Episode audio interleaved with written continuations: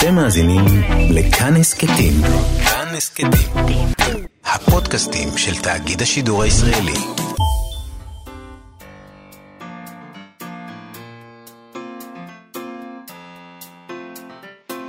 מה שכרוך עם יובל אביבי ומה יעשה לה.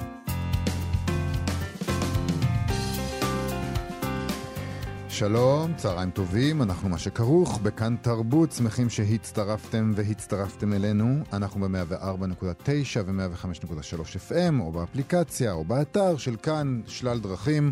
לא משנה איך העיקר שאתם פה, העיקר שתמיר צוברי פה, וקשת מאירוביץ' פה, ועושים איתנו את התוכנית. וגם את, מה יעשה לה פה? שלום יובל אביבי. הקשב, הסכת. Uh, מצב הסופרים ותנאי תשלום הבלתי אפשריים עבור עבודתם היה תמיד בעיה. היא החריפה בשנים האחרונות. Uh, עכשיו עוד יותר אולי בגלל משבר הקורונה, למרות שאני נגד להאשים uh, את הקורונה בכל דבר, אני לא, לא יודעת, אבל דווקא המצב הבעייתי הזה הוביל את יפתח אלוני uh, לפתוח חנות ספרים חדשה, שזה די מדהים לפתוח עכשיו חנות, נכון? שהקו המנחה בכלל, שלה... בכלל, לפתוח חנות ספרים טוב, עצמאית, אתה אומר לעצמך, לא, לא סוגרים אותה, אתה לא הבנת. בתקופה הזאת, על אחת כמה וכמה. Uh, הקו המנחה של התוכנית, המשונה, של, לא של התוכנית, של החנות, הוא תשלום הוגן לסופרים, שזה כבר ממש משונה. אה, הזוי. נכון, חנות הספרים, לשם שינוי, תיפתח ותמכור בעיקר ספרים של הוצאות עצמאיות במחיר קבוע של 60 שקלים, שמתוכם 18 שקלים ילכו ישירות לסופר.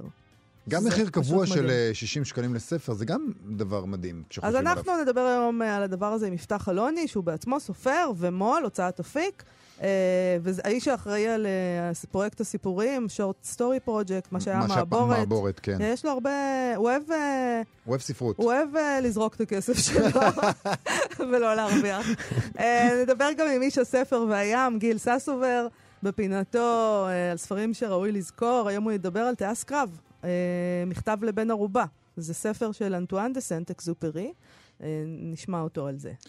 לפני uh, כל הדברים האלה, הרבה מאוד אנשים בעולם הספרות נאנחו אנחת רווחה. כשהתבררה זהותו של שר התרבות החדש, חילי טרופר, איש חינוך וספר. הם קיוו שהמינוי משמעו שינוי דרמטי של המציאות הקשה בשנים האחרונות, בלי להזכיר שמות חס וחלילה. אה, חילי טרופר עצמו כתב כמה ספרים שעוסקים בפדגוגיה, אבל ספרים. הוא איש חינוך. איש חינוך וספר. חילי טרופר, כן. כן. אמ, מקום בעולם, מחשבות על חינוך פורסם ב-2013, שביל בעולם, עוד מחשבות על חינוך ב-2015, וגם מרד של תקווה, סיפורים ישראלים מעוררי השראה, הוא כתב את זה עם יהודה שוחט, יצא ב-2018. עורך מדור הספרים של ynet. החרוץ. החרוץ מאוד. אה, שם נפשו בכפו, אפשר לומר. והלך לקרוא אותם. יובל פלוטקין החליט לקרוא את הספרים האלה ולראות מה יש לשר התרבות החדש להגיד. שלום, יובל פלוטקין. שלום. אז תגיד, יובל, איזה מין אה, אדם עולה מהספרים האלה שקראת? תאר לנו את האדם הזה. אז אה, באמת, כמו שכתבתי, אני חשבתי על השיר של כוורת ככה היא באמצע, אז ככה הוא באמצע. כן. אמ, אתה, אני, חייב, אני חייב להגיד, אתה כתבת, ב, אתה כתבת על זה טור בוויינט, אה, באתר, ואתה כתבת שם משפט מדהים, כתבת שהוא מנסה להיות האמצע בין שי פירון ליאיר לפיד. או משהו כן, כזה, נכון? הוא המרכז של המרכז. זאת אומרת, אוקיי. אם הייתה מילה יותר מרכזית ממרכז, זה היה זה. אה, אפשר עכשיו לקרוא לה חילי. אתה רוצה להגיד על משהו שהוא הכי הכי מרכז, אתה אומר לו חילי, ואז כולם יודעים מה אתה מדבר. ממש. עכשיו, אה, אבל קודם כל עולה תמונה, וזה ממש חשוב להגיד, של איש טוב, של בן אדם טוב. כמחנך, היו משפטים שחשבתי שאני הייתי שמח אם היה לי מורה או מחנך כמו חילי טרופר בשנים מסוימות בחיים שלי. אה, בן אדם שכותב שכישלון הוא חלק אינטגרלי מהחיים, ושהחיים שלנו בנויים בין היתר מכישלונות, ובן אדם שבאמת רואה את התלמידים שלו. בעיקרון זה באמת ספרים של איש חינוך, זה ספרים של אה, פדגוג שעוסקים בעיקר בחוויות שלו וברעיונות אה, חינוכיים. וגם הדבר שבעיניי מוצא חן אה, ממה שקראתי את הכתבה שלך בוויינט, זה שהוא לא מדבר על הצטיינות כל הזמן. זה לא הדבר שעומד בראש מעייניו, הצטיינות ומצטיינים ומחוננים ומתמטיקה. כלומר, הוא מבין שיש בעולם הזה גם אוכלוסיות יותר חלשות וכל מיני דברים מהסוג הזה. לגמרי, הוא, זה מבחינתו לא ערך מרכזי, מבחינתי, מבחינתו הערך המרכזי זה שכולם בסופו של דבר אה, יוכלו אה, להביע את עצמם, להגשים את עצמם, להשתלב טוב במערכת, ואפילו כשהוא מדבר על הצטיינות, לפעמים הוא מדבר על זה כעל קונספט קצת בעייתי. הוא כותב שהרבה פעמים ילדים מחוננים הם סובלים מהמצב הזה. כן. אבל אני חושב שעוד היבט מאוד מעניין, אמ, וזה, בק... אתם יודעים, אמרתם אה, בלי להזכיר שמות, אז בלי להזכיר שמות, זה שר חינוך ש... אה, שר תרבות. שר תרבות. הזמן, אה, כן, בקריאת. הספרים שלו, כל הזמן עולה המחשבה למה בן אדם לא שר החינוך של מדינת ישראל. לא, גם פעם, אני עוד זוכרת שפעם זה היה שר החינוך והתרבות, זה היה ביחד, פשוט. נכון, ובאיזשהו שלב. החינוך, התרבות והספורט. צריך המון שרים, כן. אי אפשר... לא... זה מאוד מודולרי. בוא נגיד את אה, השם ונגיד שאחרי מירי רגב, שבניגוד אליו, אנחנו, אנחנו מלגלגים על העניין הזה של מרכז וזה, אבל מירי רגב קצת גרמה לנו אולי להתגעגע לאדם כזה, מרכז, כי היא הייתה אדם מאוד מאוד קיצוני. אתה יודע, אז בוא נגיד את השם. אחרי מירי רגב זה שינוי. אמ, אני חושב שבלי קשר. זאת אומרת, העמדה הפוליטית של מירי רגב, של איפה שהיא ממוקמת, אחד הדברים הכי זכורים הרי מהקדנציה שלה זה אמ, שהיא לא קוראת צ'כוב. נכון. אה, ו- ולאנשי ספרות זה משהו שהוא מאוד אה, כואב, קשה. אה, וחילי טרופר הוא בן אדם שברור שהוא קורא וקורא הרבה. כן, אתה מתייחס אה, לזה בטור שלך, אתה עושה שם אה, רשימה ארוכה של אה, סופרים וספרים וסופרות שמוזכרות בטקסטים שלו. אתה כן כותב על זה, שנותן את התחושה שה name dropping הזה הוא קצת מעורר אפילו גיחוך. העניין הוא שנכון, יש רגעים שזה מעורר גיחוך, אבל עדיין, ואולי זה יחסי, זה גם אה, מאפשר איזושהי הנחת אה, רווחה מבחינתי, שלאיש אכפת מספרים. ברור לי שבבית שלו ובמשרד שלו יש הרבה ספרים. אה, אז קודם כל הוא קורא והוא קורא הרבה, ומרגישים כמה מילים וכמה רעיונות וכמה ספרים זה דבר חשוב מבחינתו. ואז גם מגיעה השאלה של מה הוא קורא. וכאן התשובה היא שזה בעיקר דברים שהם בקאנון. אה, הוא מצטט מהתכתבות של עמוס עוז וזלדה, מהתכתבות של אה, פול צלן ונלי זקס, מדוד גרוסמן הרבה, אה, גם דברים מהיהדות, אה, הרב קוק, הרבי אה, מסלנט. מצד שני הוא גם מצטט מתוך חנוך דאום ודמבו, ושירים של אביב גפן וברי סחרוף. זאת אומרת, ולכן אני כותב שהבן אדם הוא המכיל הלאומי במובן שגם מבחינה תרבותית הוא מנסה להכניס הכל מהכל. בכל דבר הוא יכול למצוא השראה ודוגמה ומשל, אבל זה תמיד עדיין בקאנון. גם דמבו זה בסופו של דבר בקאנון. אמ, אז אתה אופטימי בגדול?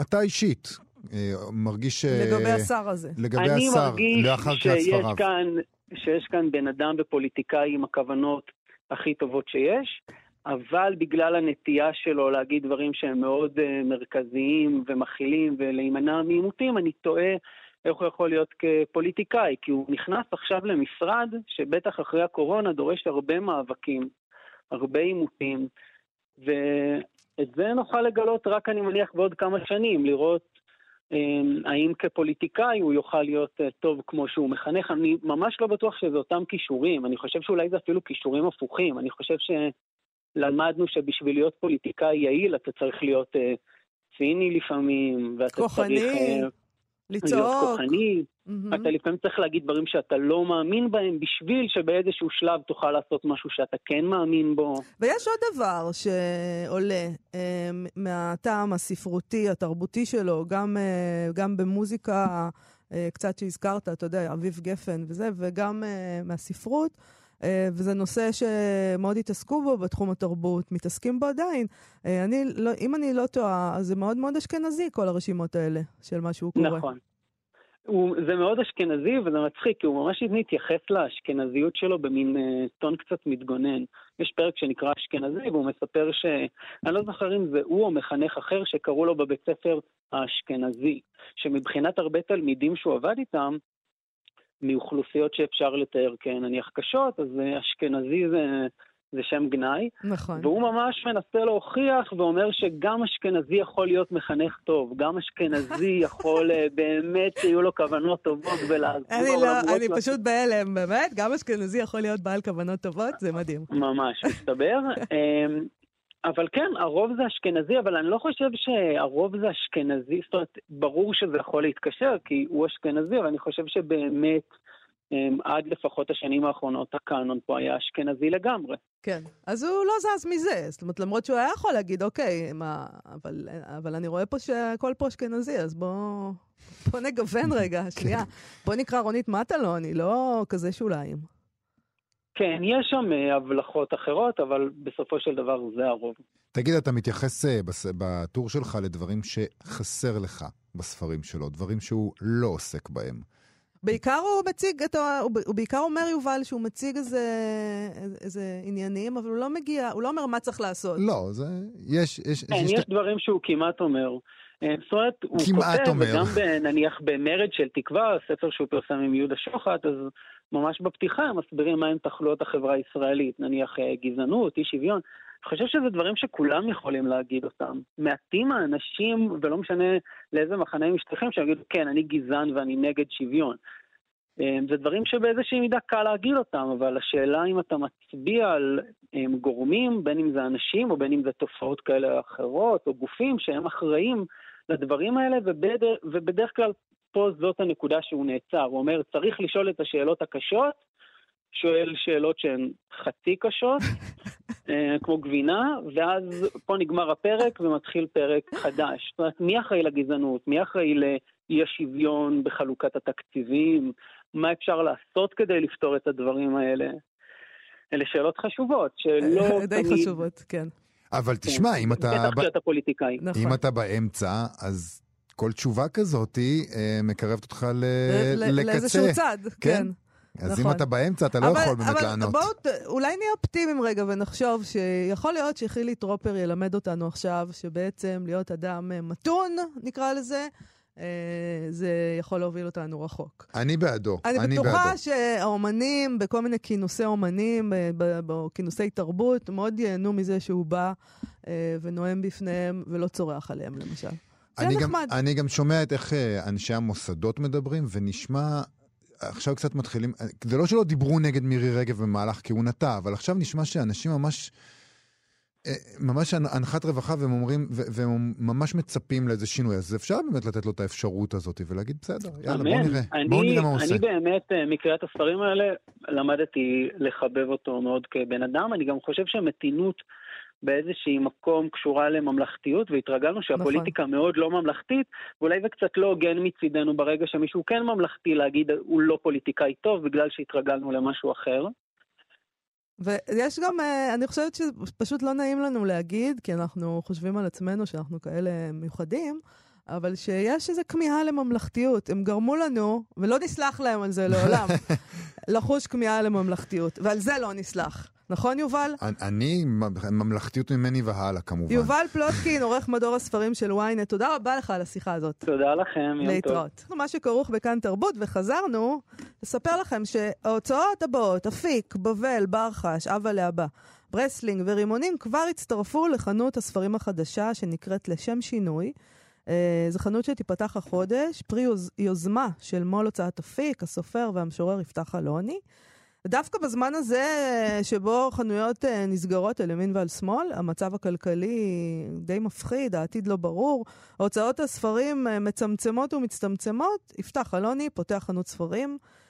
אולי אפשר להגיד עליה שהיא חנות ספרים אידיאולוגית. כל הספרים בה יימכרו במחיר קבוע של 60 שקלים, שמתוכם 18 שקלים ילכו ישירות לסופר. תמוה מאוד. מאוד. מבחינה עסקית, אני לא יודעת מה קורה כאן. בואי נשאל אותו. שלום יפתח אלוני. שלום רב. אהלן.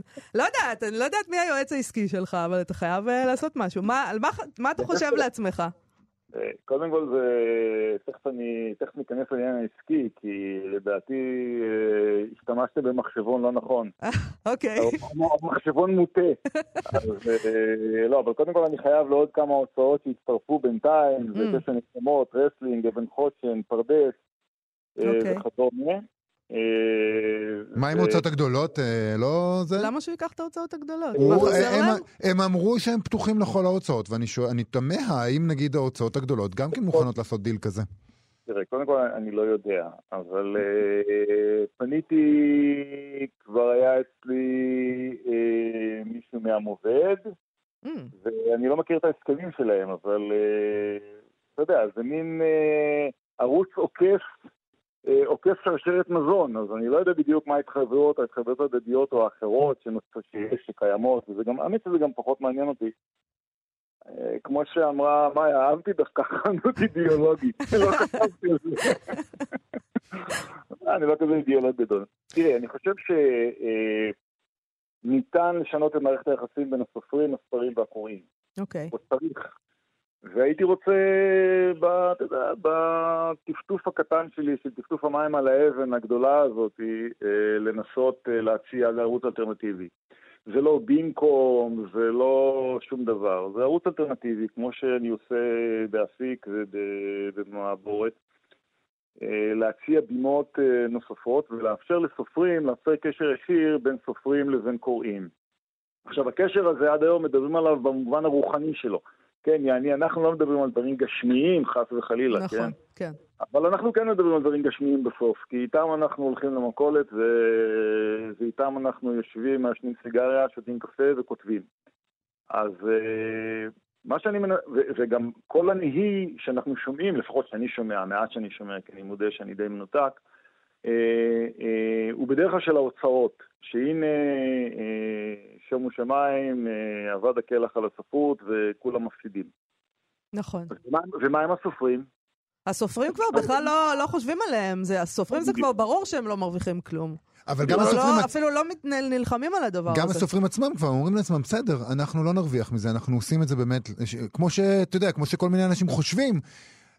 אם הוא אוהב את זה, אז למה הוא צריך לקבל על זה כסף? אם כל כך נהנה מזה, זה הרי אומנות, הוא עושה את זה מדם נפשו, אז, למה, ש- אז, אז כסף לא אמור לדבר עליו בכלל, והם אימצו את זה בסופו של דבר בעצם. שמעתי את, ה, את האקסימורון הזה פעם מאיזה אה, פקידת אה, ערך מוסף, שהחליטה שאפיק היא תחביב. ולכן אה, סיפרתי לך איזה מאיה. נכון. אז, אז אותו דבר, אתה, אם אתה נהנה ממשהו פה, ביס, ב, אז כנראה אתה אמור, אתה אמור לנצח ללכת אה, לסד ושיחתכו את אצבעותיך. אני רק רוצה ל- לעשות פה, להדגיש, כי יכול להיות שזה יחלוף ככה, מבלי שהמאזינים יבינו מה שאתה אמרת עכשיו. אפיק, שזו הוצאת הספרים שאתה המו"ל שלה, במס ערך מוסף אמרו לך שזה תחביב. זה לא, זה לא עסק, אה, זאת אומרת, זה תחביב. נכון, כי אוקיי. עובדה שאתה מצ- מצליח להפסיד באופן, אה, אתה מצליח להפסיד באופן שוטף.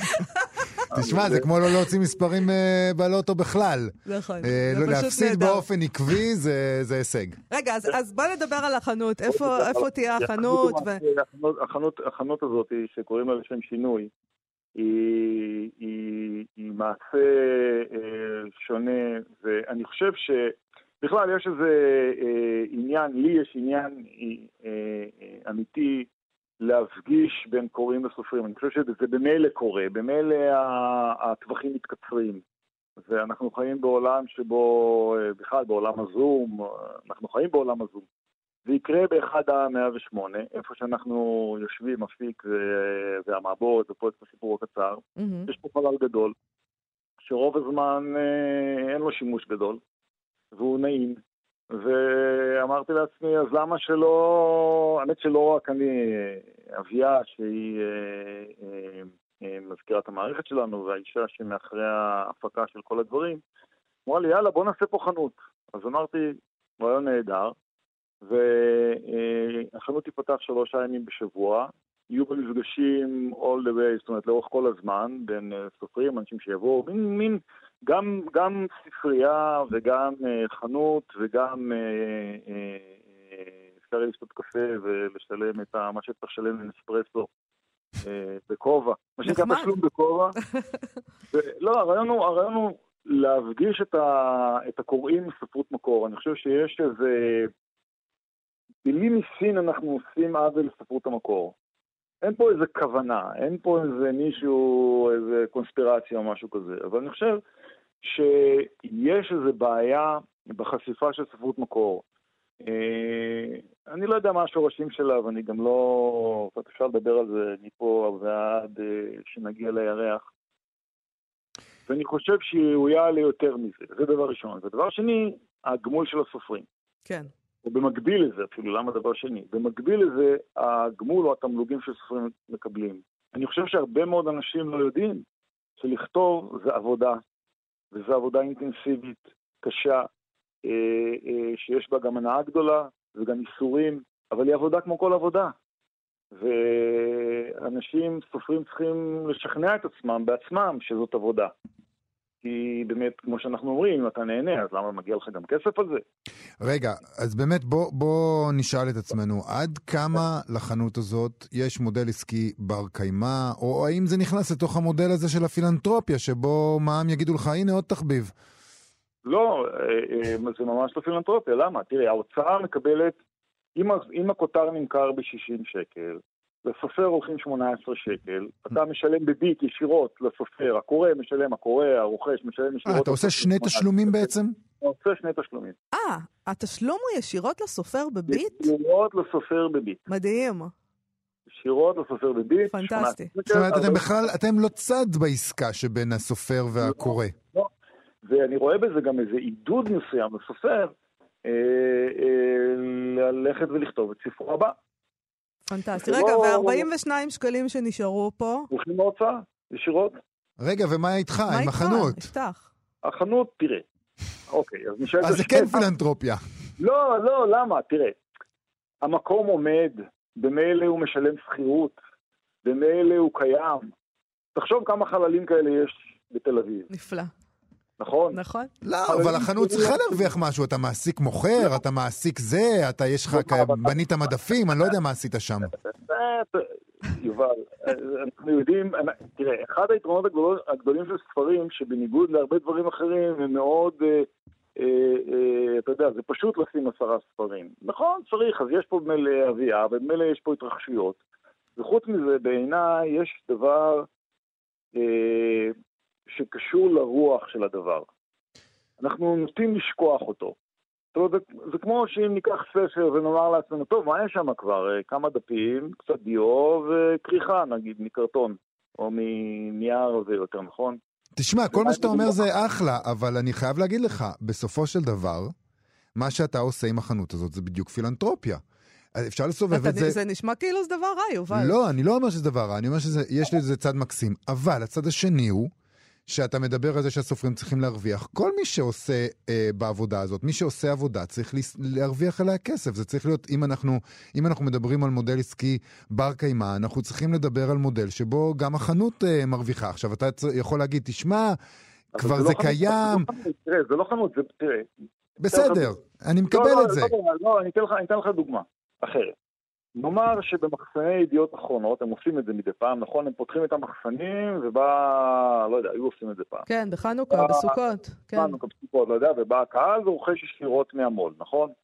אז נאמר שבמחסן הזה, במקום שהיו רק הספרים של ידיעות, היו גם ספרים של הרבה הוצאות אחרות, נכון? כן. זה באמת שם. אני לא מסכים איתך, זה לא פילנטופיה. ודבר נוסף אני רוצה לומר לך, כן. ש-42 שקל ההוצאה לספר, מבלי להיכנס לחישובים, זה הרבה הרבה, כמה שלוש פעמים, הרבה הרבה הרבה יותר ממה שהיא מקבלת לאחר שהחנות והמפיץ וכל ברור, שרשרת- ברור. בוודאי. אז, אז, אז, אז הנה, אז הנה לך. אה, לא, הוא ימכור שם גם ספרים של אפיק, אחרי הכל. ברור, אני נכון. אמכור גם ספרים של אפיק, והנה לך שאני מצליח לקדם את אה, ספרי אפיק, שגם ככה הם, אה, אתה יודע, הם נמכרים מעט, או לא, הייתי רוצה שימכרו יותר, נאמר ככה, ולכן אני חושב שיש פה איזו הזדמנות אלטרנטיבית נוספת, לייצר איזו בימה. אגב, אומרים בימה ולא במה, אני לא ידעתי את זה. בימה, כן, לא, במה זה מזבח, במה זה מזבח, ובימה אה. זה הבימה. אוקיי. אה, הבימה. הבימה. אז אני חושב ש... תראה, ההסתכלות שלי היא לא פילנטרופית, אני לא מסכים איתך. ההסתכלות שלי היא הסתכלות אחרת, אה, אה, נוספת, אלטרנטיבית, שאני חושב שהעולם היום מאפשר יצירת ערוצים אלטרנטיביים. כמו שקריאה דיגיטלית היא לא במקום הספר, נכון? היא מייצרת עוד איזו אלטרנטיבה. כמו שאני חושב שסתם, מפגש בזום הוא לא מפגש אה, במקום מפגש פנים אל פנים או, או מפגש אחר, הוא עוד איזה ערוץ, עוד איזה אלטרנטיבה שנוצרת, ואני חושב שככל שירבו כאלה אלטרנטיבות, אה, ומעקפים כאלה, אתה יודע, זה כמו שהלב, אה, אומרים שספורטאים, מה קורה? למה הם לא חוטפים התקפי לב כל כך מהר? כי הלב מייצר מעקפים באופן טבעי. אז אותו דבר, אתה יודע, אז יש פה איזה גוף אה, חי, נושם, עם דם, והוא מייצר מעקפים. אז אם הסופרים לא יכולים להרוויח ככה, למה שהם לא ירוויחו ככה? בהחלט כן. יהיה מאוד מאוד מעניין לבחון את המודל הזה, זה אפילו מרגש בעיניי, העובדה שמשלמים ישירות לסופר, זה דבר דבר מדהים. מרגש. אה, הדבר הזה יקרה באחד העם 108 בתל אביב. אה, אני מתכוונת לבוא לבקר. בהחלט. יפתח אלוני, תודה רבה לך על השיחה הזאת, בהצלחה רבה. להתראות. כאן תרבות, אנחנו מה שקראו, חזרנו, אבל אנחנו עם גיל ססובר, הסופר ואיש הים, שמגיע אלינו כדי להזכיר לנו ספרים שאסור לשכוח. שלום גיל. שלום וברכה. אנחנו מדברים היום על הרוזן אנטואן מארי רוז'ה דה סנט אקזופרי. אה, האיש שאתה אומר עליו שהוא כותב על טיסה קצת כמו שהמינגווי כתב על דייג. כן, רק שההבדל הקטן ביניהם זה שהמינגווי כביכול היה מה שנקרא אה, דייג חובב, זאת אומרת שלא לפרנסתו, אם כי היה מקצוען. כן. ו- וסנט אקזופרי הוא ממש, אה, הוא טייס, הוא היה טייס בשירות הדואר הצרפתי, והוא היה ממש מחלוצי הטיסה הבינלאומיים, ו... הוא, הוא, קודם כל, הוא- היה בן למשפחת אצילים צרפתית, זה לא סתם כל, כל השם הזה עם ה-12 תארים שם. כן. אה, הרוזן. כן, ולמרות שאבא שלו מת כשהוא היה מאוד צעיר, הוא בעצמו הלך ללמוד אה, בבוזר, במכון הגבוה לאמנויות בפריז. לדעתי הוא למד אדריכלות בכלל לפני שהוא הגיע לטיסה, אה, אבל, אבל אחרי זה יש ספר שלו ש- שנקרא טיסת לילה, בניגוד לספר שאנחנו מדברים עליו ש, שנקרא טייס קרב, שהוא מתאר שם שהוא, אה, בתקופה שהוא היה בדרום אמריקה, אה, שהם התחילו להביא דואר אה, מעיר לעיר, כן, מרחקים של מאות קילומטרים, מה שהיה מגיע פעם בחודשים, פתאום היה מגיע בשעות. אז הוא מתאר שם את המאבק של האדם מול, מול הסופה וההחלטות של כל המנהלי שירות אם, אם לעלות, להעלות אותו בכלל טיסה למרות סכנת המוות וכן הלאה וכן הלאה. זאת אומרת, הוא, הוא ממש היה חי ב- בסכנת אה, מוות. אה, גם צריך להגיד שהמטוסים היו כאילו חתיכות פח קטנות עם אה, מנוע כזה מסתובב. כן, לטוס חבל אז זה לא מה שהיום. פרופלור כזה. חב- חבל שמחזיק את הכנפיים, ובמקרה הטוב אה, אה, אה, מד גובה, פחות או יותר. יש, יש גם איזה קטע שהוא הוא ממש בז לטייסים שאחרי זה כאילו התחילו ממש להשתמש במה שאנחנו קוראים היום מכשירים, כן? אצלהם עם, מה שנקרא צייר לי מפה זה ממש היה בונוסים. אה, צייר לי מפה. הם, ממש, אומרים שהם היו טסים על פי אינסטינקטים, כן? עכשיו, אני מבין למה, זה, זה נורא מרשים הדבר הזה, שפעם כאילו באמת היו שולחים מישהו באמת עם מטוס אה, קקמייקה כזה, ואומרים לו, יאללה, יש לך מצפן במקרה הטוב ומד גובה, והוא היה מסתדר, הם עשו את זה... לאו דווקא, אבל מסתדר. אני חושבת שמה שיש בספר הזה, זה מצב הזה שבו אדם יודע שהוא כנראה הולך למות, לא? זאת אומרת, זה לא עניין של בוא- מסתדר. בוא- אז בואו נספר רגע את, את הרקע לטיסה הזאת. הרקע זה זה שהטיסה הזאת קרתה, ב, זה טיסה אחת שהוא מדבר עליה, אה, שקרתה ב-23 במאי 1940, וזה שאחרי הצבא הגרמני בעצם אה, מרסק את ההתנגדות הצ- הצרפתית המאוד מינורית, אה, אחרי בניית קו מז'ינו, אחרי מלחמת העולם הראשונה, אה, הגרמנים עושים אה, כמובן מה שציפו להם, הם אה, עוברים דרך אה, בלגיה, ליאופולד ב- בזמן שהוא ממשיך אה, כמובן להשמיד, להחריב ולרסק את קונגו, אה, קונה את, אה, את מקומם של הבלגים בדברי ימי עולם ומצליח להחזיק מעמד מול הגרמנים אה, 18 יום, והצרפתים לעומת זה לא מצליחים להחזיק אפילו נראה לי אה, 6 שעות. מדהים. ו... והצבא הצרפתי אה, פשוט קורס, אה, ומה שנשאר ממנו, מכל הצבא הצרפתי המהולל, זה 50 צוותי אוויר. עכשיו, אה, מה... אותם 50 צוותים בעצם, הא- האירוניה זה שהפעולה הזאת שהם אה, שולחים אותו אליו, היא לא נגיד אה, לירות על טנקים או לרסק חוליות, או זה, זה- אלא לאסוף מודיעין. אלא שאת המודיעין הזה אין למי להעביר. אז זה, זה סתם מין קמיקזה כזה שלא מתפוצץ. הוא סתם מתאבד. כמו, כמו שתחתוך אה, רגל של תמנון, והרגל הזאת תמשיך עוד לז- לזוז כי זה מה שהיא עושה, אבל זה לא שהיא יכולה כאילו לצלוח את המשבר הזה כאילו ולהתקדם לאנשהו, כאילו, כן. זה ברור שזה הסוף. ויש יום- סכנת מוות, כן? יש סכנת מוות, ואתה אומר לעצמך, זה ממש אה, אה, כל מה שאנחנו חושבים על האבסורד שבמלחמה. סכנת מוות ללא שום תכלית. פה זה כבר, זה אפילו מעבר, זה, זה, זה ממש, זה, זה ממש כמו איבר שמתנהג כמו שהוא מתנהג, פשוט כי... זאת אומרת, מה הם יעשו? הם יגידו, טוב, הפסדנו במלחמה, אז יאללה, בואו נלך לים ונחזור עוד שבועיים, הם לא יעשו את זה. הם ממשיכים כאילו בלשחק בכאילו, והמפקדים מאוד מוטרדים, ו- וזה וזה וזה, רק שבאמצע אנשים מתים, וכאילו ביום יום לפני הטיסה הזאת, ה- אחד החברים הטובים שלו, ואחד האנשים שהוא מ- מעריך מהם כאחד האמיצים באנשים שהוא פגש בימי חיים, יהודי דרך אגב, איזה ישראל משהו, אה, אה, שולחים אותו למשימה דומה, והוא, אה, והוא מת.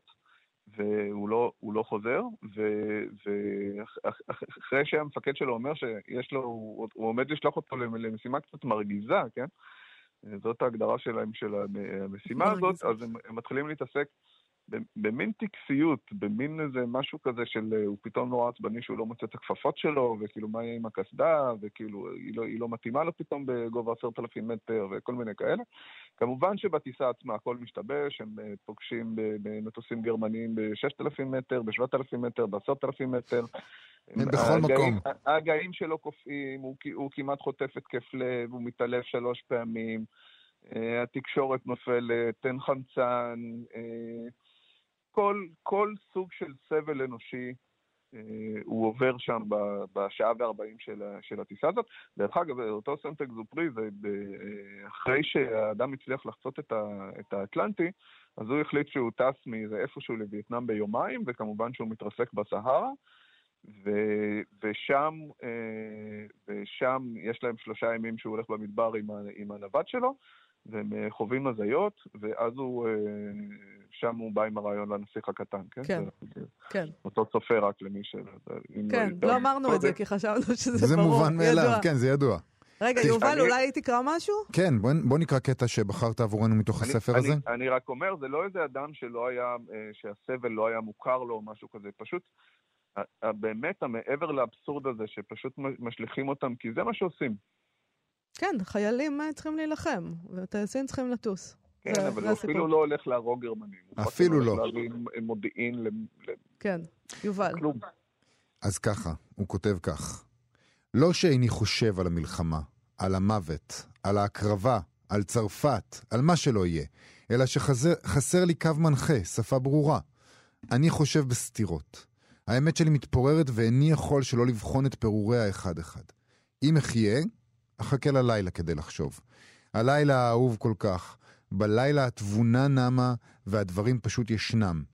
אלה החשובים באמת שווים ללבוש צורה, גוברים על ההרס ששילחו בם ניתוחי היום. האדם מרכיב את פירוריו מחדש, ושב והופך לעץ שלו. היום מועד למריבות בין בני זוג. אולם בלילה זה אשר רב ביום מוצא מחדש את האהבה, כי האהבה גדולה יותר ממשב דיבורים זה. והאדם נשען במרפקיו על חלונות תחת הכוכבים, אחראי מחדש לילדים הישני, הישנים, להבאת הלחם, לשנתה של הרעיה הנמה שם, כה שברירית ועדינה ובת חלוף. על האהבה אין ויכוח, היא קיימת. מי ייתן וירד כבר הלילה כדי שתתגלה לי ודאות כלשהי הראויה לאהבה. שיחשוב על התרבות, על גורל האדם ועל טעם הרעות בארצי, שאשתוקק לשרת איזו אמת עליונה, גם אם אי אפשר עדיין, אולי, להביעה במילים. לעת עתה דומה אני לגמרי לנוצרי שהחסד נטשו. אני אמ- אמלא את תפקידי עם דור טרר, דור, דו. ביושר זה ודאי, אך כשם שמשמרים טקסים שהתרוקנו מתוכן, כשאלוהים פרש מהם, אחכה ללילה אם עוד אזכה לחיות כדי להלך מעט בדרך הראשית החוצה את הכפר שלנו, עטוף בבדידותי האהובה, על מנת להיזכר שם מדוע נגזר עליי למות. אני חושב שאם אם אם התורה של הדלאי למה, כן, היא כאילו במילה אחת חמלה, אז כאילו בהמשך הספר הוא מתאר שהתורה שלו, או ה- ה- או שיאו של האדם זה באמת הסולידריות. ומתוך החיים בקרב הסכנה על, על בסיס יומיומי, כאילו אין לך ברירה אלא לבחון את, את האדם ואת המשמעות ואת המעשה ואת, ואת ההוויה האנושית. ואני חושב שסנט אקזופרי, מעבר לזה שבאמת נולד לאצולה, אז הוא, הוא באמת זכה אותה מכורח המעשים שלו. ויש בו איזה משהו מאוד ניטשיאני במובן של שהאדם הוא, הוא יצור, זאת אומרת, הגבות לא שייכת לאלוהים או לאלוהות, הגבות היא, היא שיאו של האדם, ו, וכשהיא שם היא גבוהה, מ, לא יודע, ממעוף הציפור ומהעננים ומהרקיעים ומה, כולם. ו, ואני, לעניות דעתי, הוא, הוא, הוא ממש שם. הוא ממש שם. בוא נגיד, אגב, כן. הוא, הוא, הוא בסוף, אחרי שהוא כבר אה, השתחרר מהצבא וזה, הוא, הוא, הוא התחנן לקבל עוד טיסות, כאילו במילואים. ואנחנו פה במאי 40, וב-44 הוא באמת הצליח ל, לקבל עוד טיסה אחת, והמטוס שלו נעלם, ורק אחרי, לא יודע, 20 או 30 שנה נמצא איזה צמיד, ורק אחרי עוד איזה 20 שנה, אז הם ממש גילו באופן ודאי שזה, שזה באמת אה, מהמטוס שלו. נכון. אני, רוצה להגיד שטייס קרב זה ספר שיצא בקיבוץ המאוחד, ושהתרגום, גם מה שקראת, יובל, זה של גדעון טיקוצקי. חשוב. בהחלט חשוב. גיל ססובר, תודה רבה לך על השיחה הזאת היום. בשמחה גדולה. תודה. להתראות. להתראות. אנחנו מה שכרוך בכאן תרבות, חזרנו אליכם ואנחנו עוברים לקצת חדשות מן העולם. הסופרת ג'יי קיי רולינג מחברת סדרת ספרי הארי פוטר, כמובן. צריך להגיד את זה, או שזה כמו להגיד כן. אה, מי המחבר של הנסיך צריך. הקטן? הארי פוטר, הארי יש פוטר. אנשים שלא מתעניינים. אוקיי, ג'יי קיי רולינג uh, uh, מחברת סדרת ספרי הארי פוטר, אחת הסופרות המפורסמות בעולם, חוטפת עכשיו ביקורת קשה על ציוצים שלה בטוויטר, שבהם תקפה מאמר שבו התייחסו לאנשים במחזור. אנשים כלומר, אנשים במחזור. עם, שמקבלים מחזור. People. אנשים כן. במחזור, כאילו שמקבלים את המחזור החודשי, כן? וסת. וסת, בדיוק, כן. זאת המילה שחיפשתי, אך לא הייתה בראשי. חסר לי הרבה דברים בראש, אבל נכון. זה אחד מהם. אני מסכימה. כן. Uh, מדובר במאמר שעסק ביצירת סביבה בריאה בעולם של הקורונה, uh, והיה שם משפט שהלך בערך ככה, לפי מה שאנחנו קוראים uh, בתקשורת uh, שמדווחת על זה. כ-1.8 מיליארד נערות, נשים, ואנשים לא בינאריים מבחינה מגדרית מקבלים מחזור. וזה לא פסק גם במהלך המגפה. Uh, משפט נוסף בכתבה התייחס לצרכי, לצרכים בריאותיים והיגייניים של נערות, נשים וכל שאר האנשים שמקבלים מחזור. אוקיי. רולינג צייצה בתגובה בטוויטר, שיש לה שם אה, כוכבת 15 מיליון עוקבים, היא כתבה אנשים שמקבלים מחזור. אני בטוחה שפעם הייתה לזה מילה. מישהו יכול לעזור לי? Wumben? Woomud? Wimpund? שזה כאילו... כאילו אישה? ווימן. אישש? אישש? אישבת? כן. אישתת? התגובות הנזמות לא... היא מצחיקה, זה מצחיק, אין מה לעשות. התגובות הנזמות לא איחרו לבוא, הגולשים בטוויטר האשימו אותה בטרנספוביה. אחד המגיבים כתב תגובה נסערת, וזה באמת תגובה נסערת. אה, אנחנו לא, צוחקים, אבל זה לא מצחיק, לא, יובל. זה, אותו זה לא הצחיק, וגם כשקוראים את התגובה שלו זה מאוד מאוד לא מצחיק. נכון. כי ברור שהוא לקח את זה מאוד ללב, ושהארי פוטר היה חלק מרכזי מהחיים שלו. הוא אומר, אה, הוא, היא, לא הרגתי את עצמי בזכות הארי פוטר. רציתי לדעת איך הסיפור של הארי פוטר ייגמר, ובמשך תקופה ארוכה זה כל מה שהשאיר אותי בחיים. עד שפגשתי את בעלי שסייע לי ללמוד לאהוב את עצמי ולרצות לחיות. העלבת אותו בפניי. אני לא יודע מה המגדר של המגיב הזה, כי זה באנגלית, אז קשה לדעת. אוקיי, okay. ארגון להט"בי גינה את הציוצים של רולינג, ובחשבון הטוויטר שלו הם צייצו, מחפשים קריאה לקיץ. הסופר של סדרת ספרי פרסי ג'קסון, ריק רירדן, אינו טרנספוב. רולינג זה עצמה. המתחרה כביכול של... למרות לא, ש... כן, אה. בדיוק. זה מקום שני, רחק מהרחוב. לא, גם היא כבר, זה כבר עשה, זה כבר הארי פוטר, זה כבר, כן, אין, אין- אי אפשר להילחם בזה. פרסי אוקיי. ג'קסון זה לא שם. רולינג מיהרה להגיב להאשמות והתייחסה למיניות הבינארית של גבר ואישה. זאת אומרת, למה שאנחנו מכירים. גבר, אישה, מין כמו שהכרנו אותו פעם. היא אמרה, אם מין אינו דבר אמיתי, גם אין משיכה של בני אותו מין. זאת אומרת, אין משיכה של גבר לגבר, היא אומרת, או אישה לאישה, כי אין מין. מין אינו דבר אמיתי, המציאות של נשים ברחבי העולם נמחקת. אני מכירה ואוהבת טרנסים, אבל מחיקת הרעיון של מין מנטרלת את היכולת של רבים לדון באופן משמעותי בחייהם. זו אינה שנאה להגיד את האמת. היא הוסיפה ואמרה שם, אני מכבדת את זכותם של טרנסים לחיות בצורה אותנטית ונוחה ובטוחה. טוב, זו לא הפעם הראשונה שיש לה עימותים עם קהילת הלהט"בים, למעשה זו לא הפעם הראשונה השבוע שהייתה לה היתקלות שכזאת, רק, ש... רק אה, שבוע קודם לכן, בעקבות ההאשמות בטוויטר שהיא טרנספובית, היא איימה לתבוע את מי שמאשים אותה בזה, וכתבה, אם אתם לא רוצים לשמוע מעורכי דין, כדאי לחשוב מחדש על הציוצים האלה. אני לא אבזבז את הזמן שלי בוויכוח על ייצוג לקוי של עמדותיי על טר... טרנסג'נדריות, אבל להטחת האשמות כאלה יש השלכות. גם אז, דרך אגב, זאת לא הייתה הפעם הראשונה, בדצמבר היא הגנה על חוקרת שאיבדה את עבודתה בגלל שכתבה, אה, החוקרת כתבה בטוויטר שטרנסג'נדרים לא יכולים לשנות את המין הביולוגי שלהם.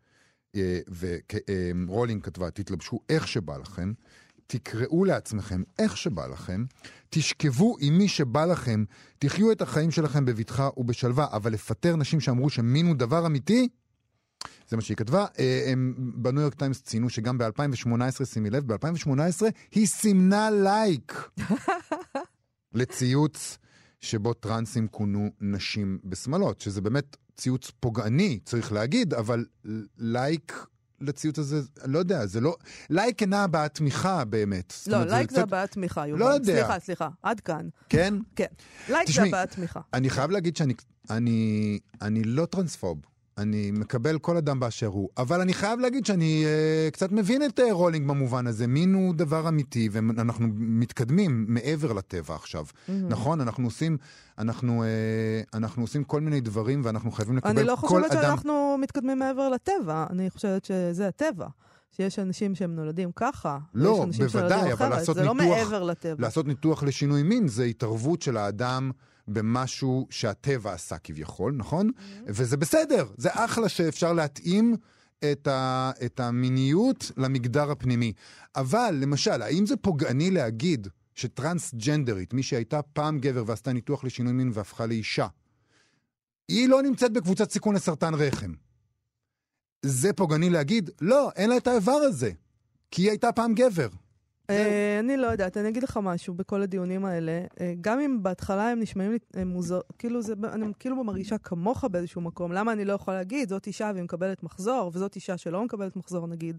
אה, אבל אני כן חושבת שמכיוון שאני לא שם, אני לא טרנסג'נדרית, אז הם יכולים לקבוע כנראה מה מעליב אותם ומה לא מעליב אותם. בוודאות. אותי לא מעליב באופן מיוחד העניין הזה שמישהו רוצה להתעסק עם המחזור ולקרוא בשמות לנשים ולעשות, לקרוא לזה אנשים, בסדר, אני חושבת, הדבר היחיד שקצת מטריד אותי בדבר הזה, זה שבעצם מוחקים את המילה, צריך למחוק את המילה אישה מה, מה, מהלקסיקון, כי פתאום עוד פעם מוחקים נשים איכשהו. כי אי אפשר להגיד נשים, צריך לקרוא לזה במלא שמות. לא, אבל גם... Uh, אבל האמת שלא, זה לא מאוד מאוד מטריד אותי, ואני חושבת שהאוכלוסייה uh, שהיא סובלת מהאנשים החזקים בחברה, שזה סטרייטים לבנים כמונו, אה, היא זאת שצריכה להחליט אה, מה מעליב אותה ומה לא מעליב אותה. אני מסכים לגמרי. אני, ח... אני מסכים לא לגמרי. לא אכפת לי להתחשב בהם. אני מעוניין להתחשב בהם, ואני חושב שהם לגמרי לגמרי צודקים, במובן הזה שהעוולות הקטנות האלה הן איזשהו ביטוי לעוולות נוראיות. שנור... עוול נוראי שעושים להם, אה, וצריך לקבל אותם באשר הם, אבל, אבל במידה מסוימת גם אמ, אם מישהו אומר משהו כזה ומפטרים אותו מעבודה, שיש מין, ביולוגי, אני לא יודע מה בדיוק היה הציוד של החוקרת הזאת, אבל אם מישהו אומר שיש מין ביולוגי ומפטרים אותו על זה, אז זה גם בעיה. אה, אוקיי, אה, זה זמננו לסיים היום, מזל, מזלך יובל. אה, בוא נגיד תודה לקשת מאירוביץ' ותמיר צוברי שעשו איתנו את התוכנית. אחרינו המעבדה עם גיל מרקוביץ', ואנחנו נהיה פה שוב מחר. להתראות.